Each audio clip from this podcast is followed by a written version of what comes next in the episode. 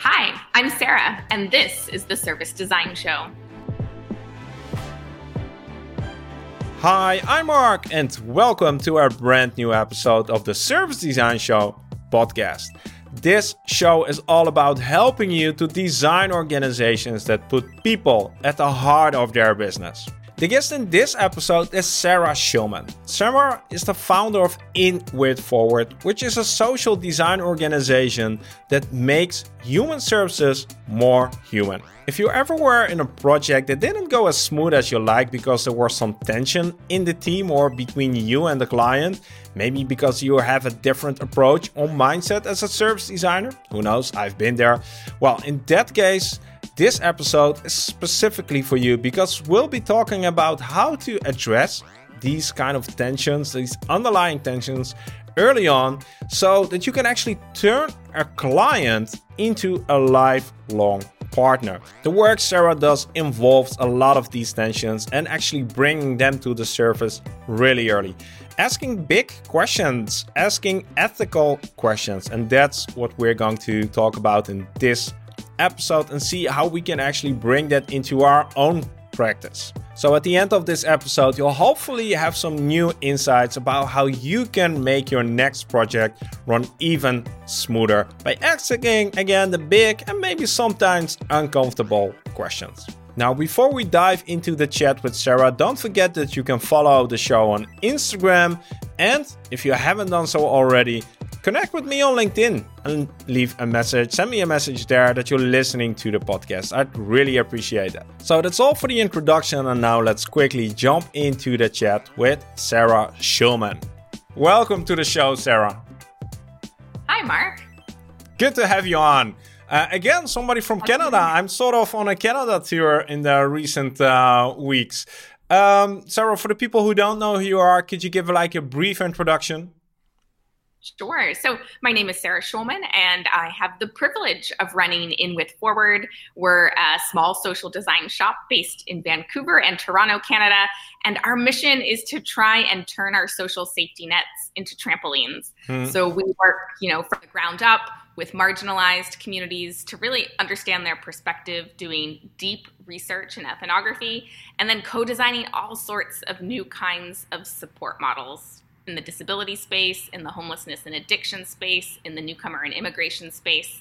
Uh, and really, we're, we're working in partnership with uh, lots of different nonprofits and government agencies to try and create this new kind of welfare state.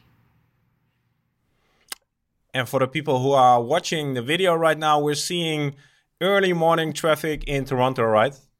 In Vancouver. So Vancouver. 7.30 a.m traffic uh, right outside. This is East Hastings, which is actually the poorest postal code in uh, all of Canada. Oh and, wow! Uh, yeah, we're in the epicenter, really, of um, a, it's a beautiful and vibrant community that also happens to have a really high homelessness and addiction rate for the people who are listening to the podcast, please go to YouTube and uh, check it out. You'll see some livelihood.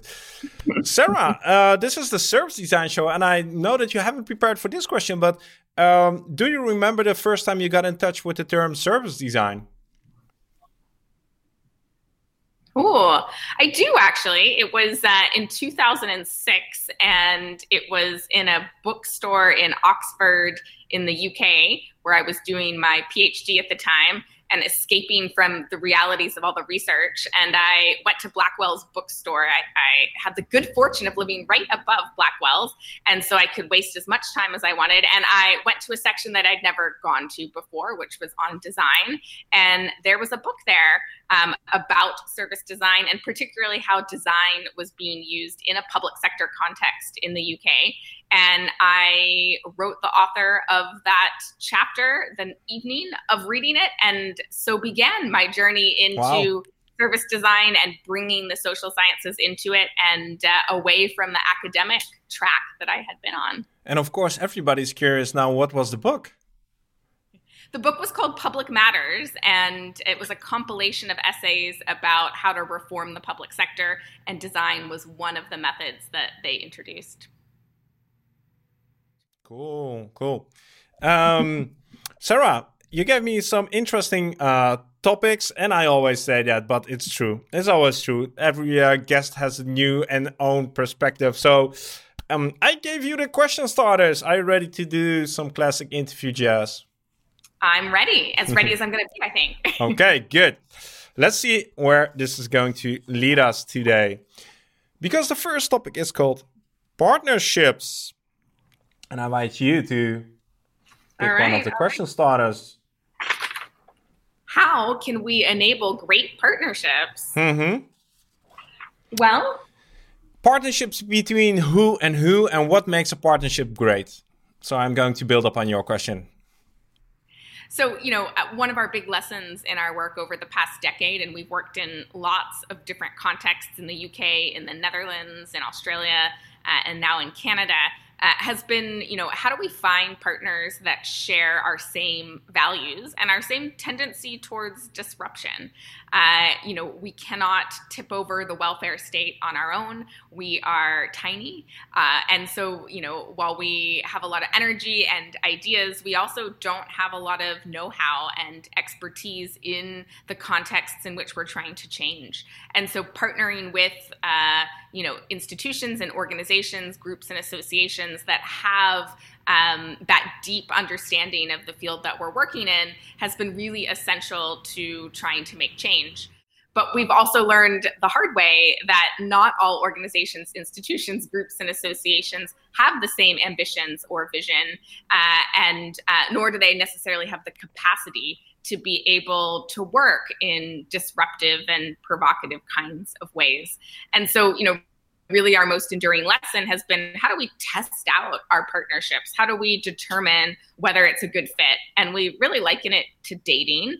Um, and, uh, you know, it's not unlike trying to find a partner that you uh, want to settle down with. And, uh, you know, over our last five years in Canada, um, we've tried out probably, you know, 25 or 30 different partnerships and we do short pieces of ethnographic work for about a month at a time.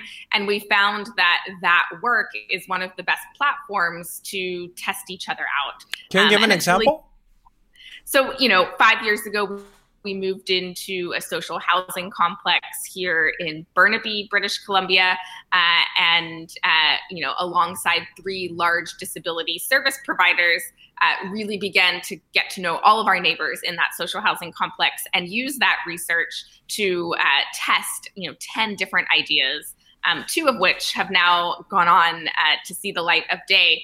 But in those early days, we were really trying to learn, you know, could, it was there space for this partnership to be able to hold some of this, you know, some of these insights. And, um, you know, we found that the answer was yes, that there was a big appetite, that there was a willingness to wrestle with some of the big questions that our deep and immersive ethnographic work kind of surfaced.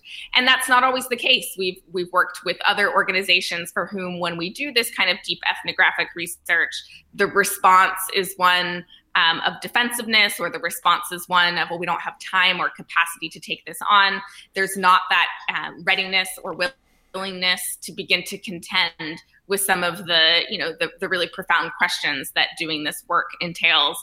And so our best partners are ones that want to get philosophical and pragmatic uh, that have you know both a, a short term willingness to roll up their sleeves as well as a long-term vision. Uh, and being able to hold the space for all of those things has been have been really important ingredients to, to good partnership work. Hmm. and uh, do you think you're now able to spot good partnerships earlier in the phase than you were five years ago and if so how, what are sort of yeah.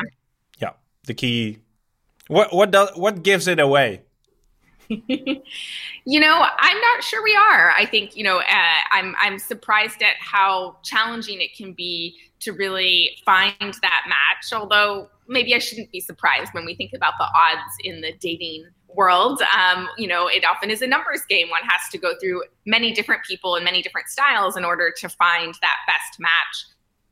And you know, every time we've tried to shortchange our partnership finding process uh, we we've we've learned the hard way um, that that's not the way to build trust, and the way to build trust is by you know doing something difficult together, mm. like asking a tough research question, getting on the ground, learning it, seeing how we all respond to it, seeing if there is you know the leadership and the courage to be able to to you know honestly contend with the things that emerge, and I think um, the thing that you know is very true in the social sector and perhaps any sector is short-term demands the demands of just delivering services to people can often uh, you know is often prioritized more than being able to stand back um, and and look at what we're doing and ask questions like are we doing harm? And for whom are we creating good outcomes and for whom are we not?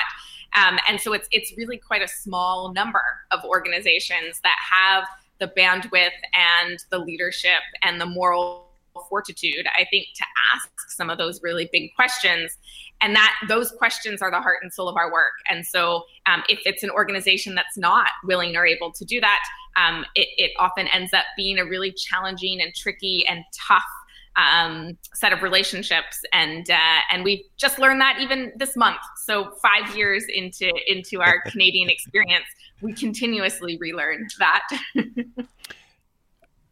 I, many questions around this topic, but we have other topics which are interesting as well. So, Sarah, let's um, uh, we'll, we'll, get probably into partnerships later on, but let's uh, explore topic number two, okay. which has the title ethical implications, and maybe that also involves partnerships.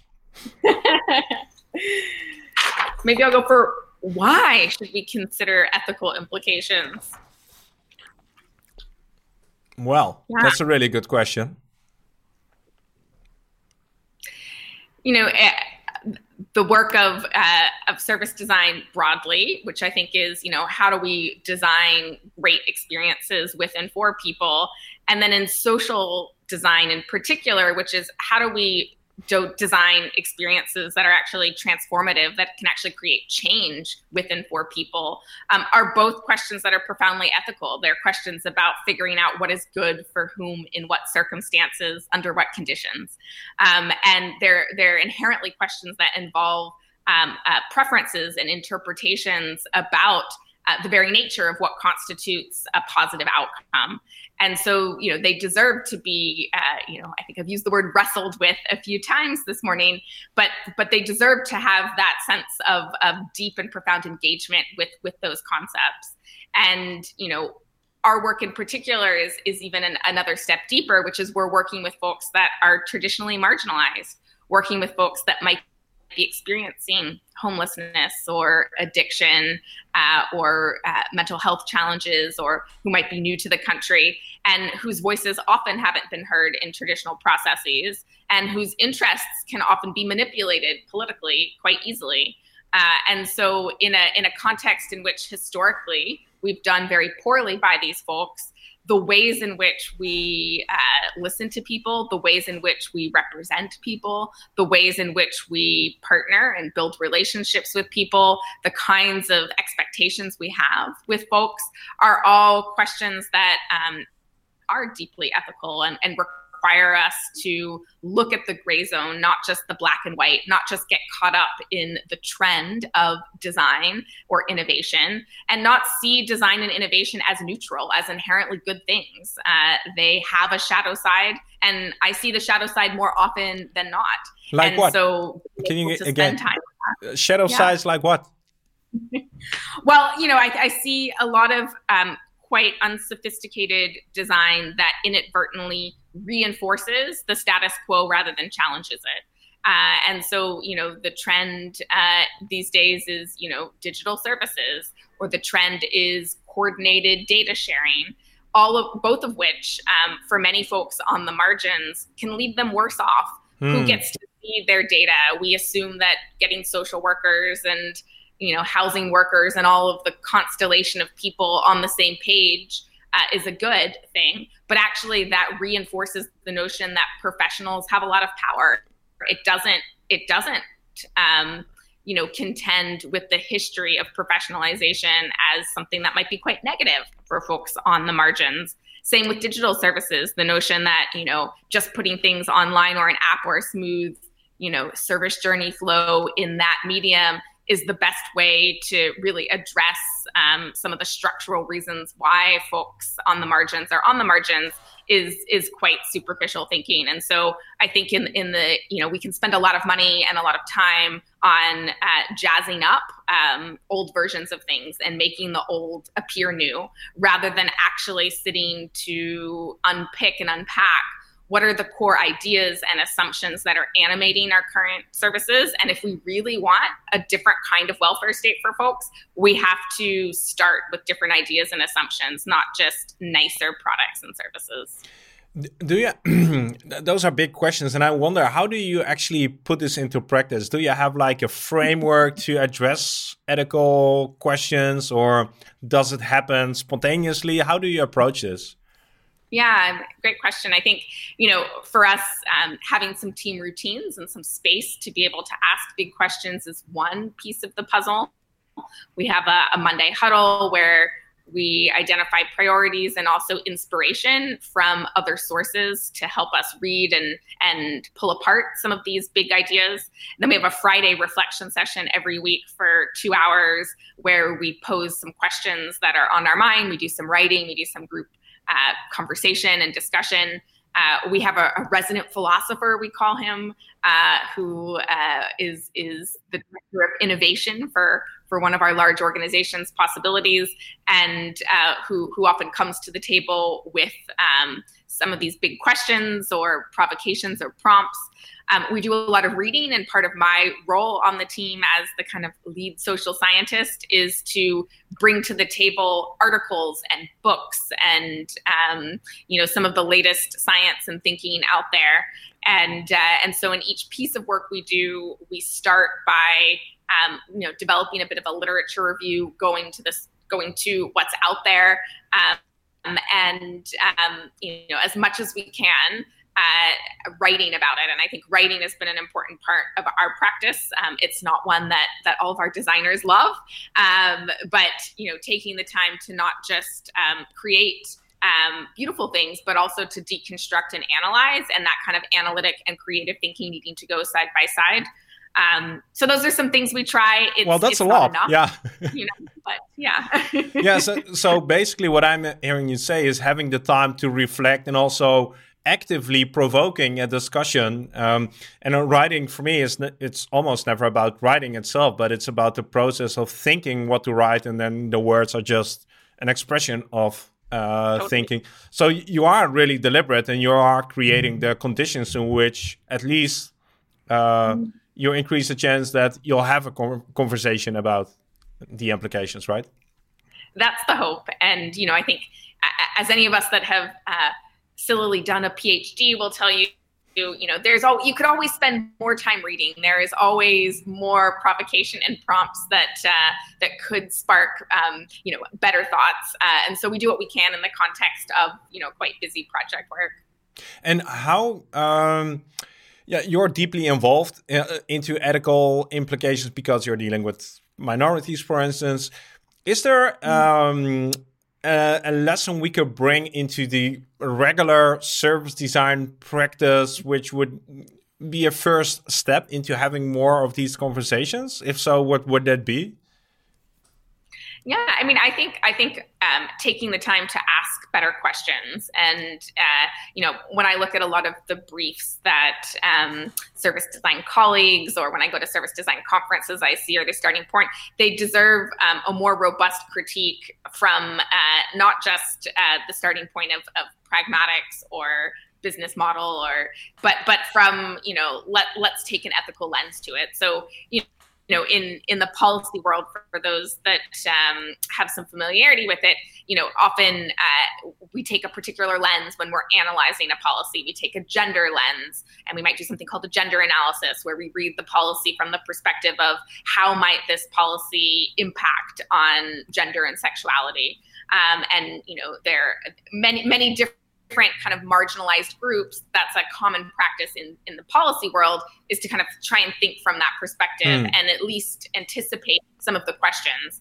Um, and you know, I think that that would be a good practice for designers to get into as well. As every time there's a brief, is to is to ask things from multiple perspectives and ask like what is the shadow side you know i think we're seeing this right now with uh, social media for instance uh, and you know large scale ventures like facebook and and twitter who you know seem astounded that there is a shadow side that that, that wasn't something that was at least part of the discourse of course or or predicted 10 15 years ago so you know i think we've got to get better at from the start of things asking the really tough and uncomfortable questions about what harm can also be created yeah, through this. Yeah. And how do we do research on the harm at the same time that we're doing research on the possible opportunity space? I'm, I'm thinking about the question uh, at the start of a briefing, like who will suffer and who will benefit from the yeah. thing where. So if if if I would have to start somewhere, that would probably be one of the questions that I would like to ask myself. Like, mm-hmm. usually the benefit is quite obvious, but who will who will suffer from the thing we are designing might be yeah. m- might be something interesting to explore. Yeah, absolutely. We're moving fast. Let's move on into topic number three, and uh, we'll have more time for this one as well. Um, widgets. You gave me topics that, uh, again, nobody else came up with. Tension. I don't think we've had this one. We've had over 250 topics, and tension hasn't been one of them. Okay, there we go. So, yeah, how can we recognize that tension is an inherent part of creativity? What kind of tension are we talking about here? Well, you know, this goes back full circle to our conversation at the start about partnerships, which is, you know, when uh, we're bringing uh, different stakeholders and groups together, uh, tension is an inherent part of uh, the relationship. Uh, we've got different interests. Uh, we have uh, different preferences. Um, and how do we hold the space for both rather than either or? And so increasingly in our practice, you know, we're using, you know, yes and yes, how can we acknowledge that the current service system is one that's, you know, is built on a sense of certainty, a sense of accountability, a sense of structure and rules? And how do we create the space for emergence, for, uh, you know, agility, for, um, you know, the gray zone rather than the black or white? Uh, and so, you know, in in our best partnership work, we are taking the time to acknowledge and identify and name the tensions, and rather than swing too far from one side to the other, try and find the space in between.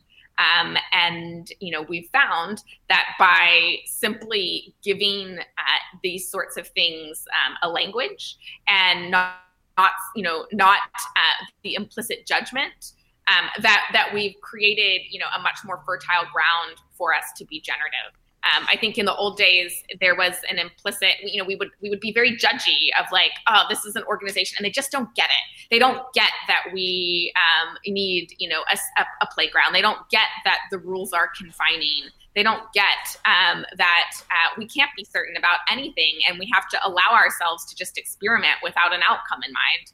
Um, and that judginess uh, would go both ways. They would look at us and say they're amateurs. They don't understand the gravity of what they're working with. And that judgment would be beneath the surface, but it would affect all of our conversations. And um, it would create a sense of doubt and mistrust between the other side.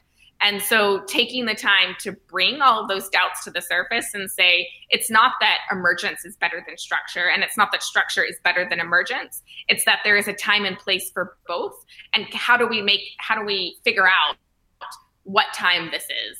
Um, and, you know, how do we be intentional and deliberate at um, figuring that out rather than just swinging from one side to the other? I think, sorry, the tension is, well, at least the, the way you're describing tension is probably something that a lot of service designers experience because just the way of working, the mindset, their approach is usually different than our clients are used to. So there is a natural tension, but it's often unspoken. It's often, like you said, um, under the surface. Uh, I, I was trying to, uh, you said like giving it a language. Um, mm. Could you could you be more explicit? What did you mean with that? How do you give uh, this tension a language? Is it by creating new briefing statements, or what happens? Yeah, I mean, I think um, in our case, uh, Gord Tulloch, who's the director of innovation at posAbilities, uh, and myself have collaborated on writing a book that will be out this year that um, has given um, you know, some words to all of this. We've named the top tensions that we have seen in our work together over the last five years, and um, by by calling it something, so you know, the structure emergence tension. Every time we see it, we can we can talk about it, and this is a common practice in, in narrative therapy and in, in many other schools of thought about team working, which is that when you can say, oh, that's this or that's that, when you can spot it mm-hmm. um, and get good at spotting it, um, it becomes um, a shorthand for you. And it's like, ah, that's what we're feeling right now. Actually, this whole hour that we're debating about, you know, whether you use your HR process or my HR process is actually a debate about structure and emergence. What can we learn about that? Um, and so it kind of deflates the the conflict, and instead of trying to shut down the conflict, it, it kind of opens up it into a new space. Um, and I think you know what I've seen, particularly in the social sector, although I think this is true in most sectors, uh, is that the, you know we assume that anytime there's a disagreement or conflict, it's bad, and we try and get rid of the conflict. We try and fix the conflict by making a decision, and generally the decision is on one side or the other side. We're going to use your rules, not ours. Rather than saying yes and, we're going to use your rules in these circumstances and we're going to use our rules or lack of rules in these circumstances. And then we're going to experiment and we're going to come back and talk about it. Uh, and so, you know, I think again, it's uh, it's not a magic recipe in any way, but it is taking the time uh, to to to give the space we need for both um, polarity for both sides. And, you know, I think as a, as a team practice, finding your own language for it is a really great thing to do. So, you know, at the beginning of partnerships, you know, how can you sit in a room and name what are all the tensions that you imagine happening between between you know your different organizations or stakeholder groups? And you know, we use you know we, have tried all sorts of um, metaphors as well, from like rubber bands and nails, where we kind of literally make a board, a pegboard where we show what the tensions are. And then at each meeting, we can kind of come back to it and say, how, you know, how wide do we think this tension is now? Or how taut? Or, you know, is it so tense that it's about to break the rubber band? Or, you know, can we find the middle ground position? So, you know, the, the, these are all things that then become um, part of the discourse or part of the water supply. Uh, and I think, you know, so much of teamwork and partnership working and relationship building uh, falls down because we just don't have the right conversation. Mm. And like you said, like you said about partnerships, it's all about trust and being able to address these kind of topics is, I think, super important. And what what I was thinking about, um, you said we we try to avoid conflicts. Um, we sort of pick pick a side. Mm-hmm. Would be really interesting if there were playful ways to uh, address uh, I was thinking about tension, but uh, to actually address opposite views and uh, maybe maybe using humor or something like that, like yeah. more in a playful way rather than um, yeah.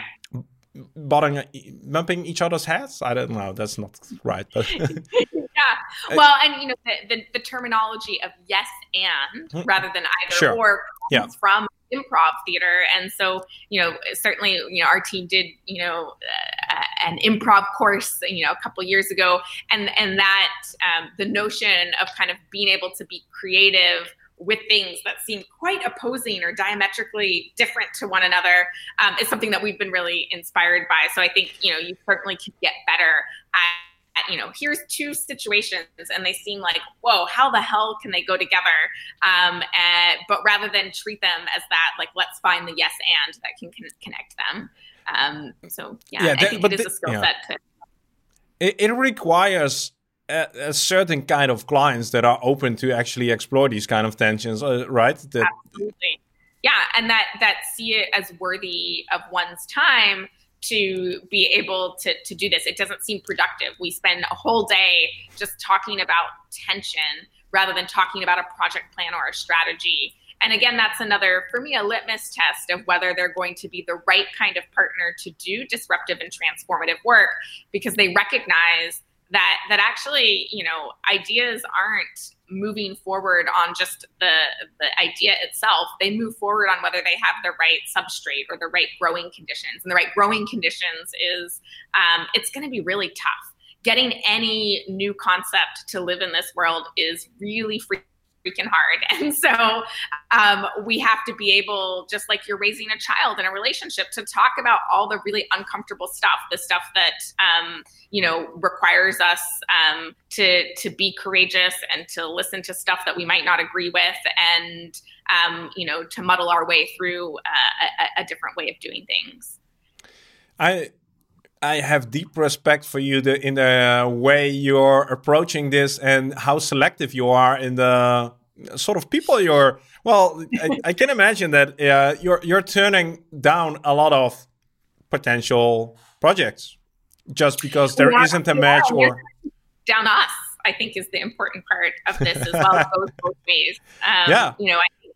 Um, we're certainly not everybody's cup of tea. And then I say right away, if you're looking for a consultant, if you're looking to make better services, uh, we're not for you. There's many other organizations that would be a better fit for what your aims and objectives are. If you're looking to disrupt the status quo, if you're looking to redistribute power, if you're looking to re envision what social support and welfare might look like five or 10 years from now, we'd love to, to get together and see if our values align. Um, and so it does mean that we're quite a niche organization. Yeah. We will always, I suspect, be quite small. Uh, and, uh, you know, I think we're okay with that because for exactly. us, the mission is what's most important rather than the method or the approach or growth. Uh, and so it's, you know, having to accept uh, the limitations that come with being a bit of a selective or picky partner. Yeah, yeah. And at some point, your reputation starts to uh, follow you. Like uh, people, you, you you start to become the A team.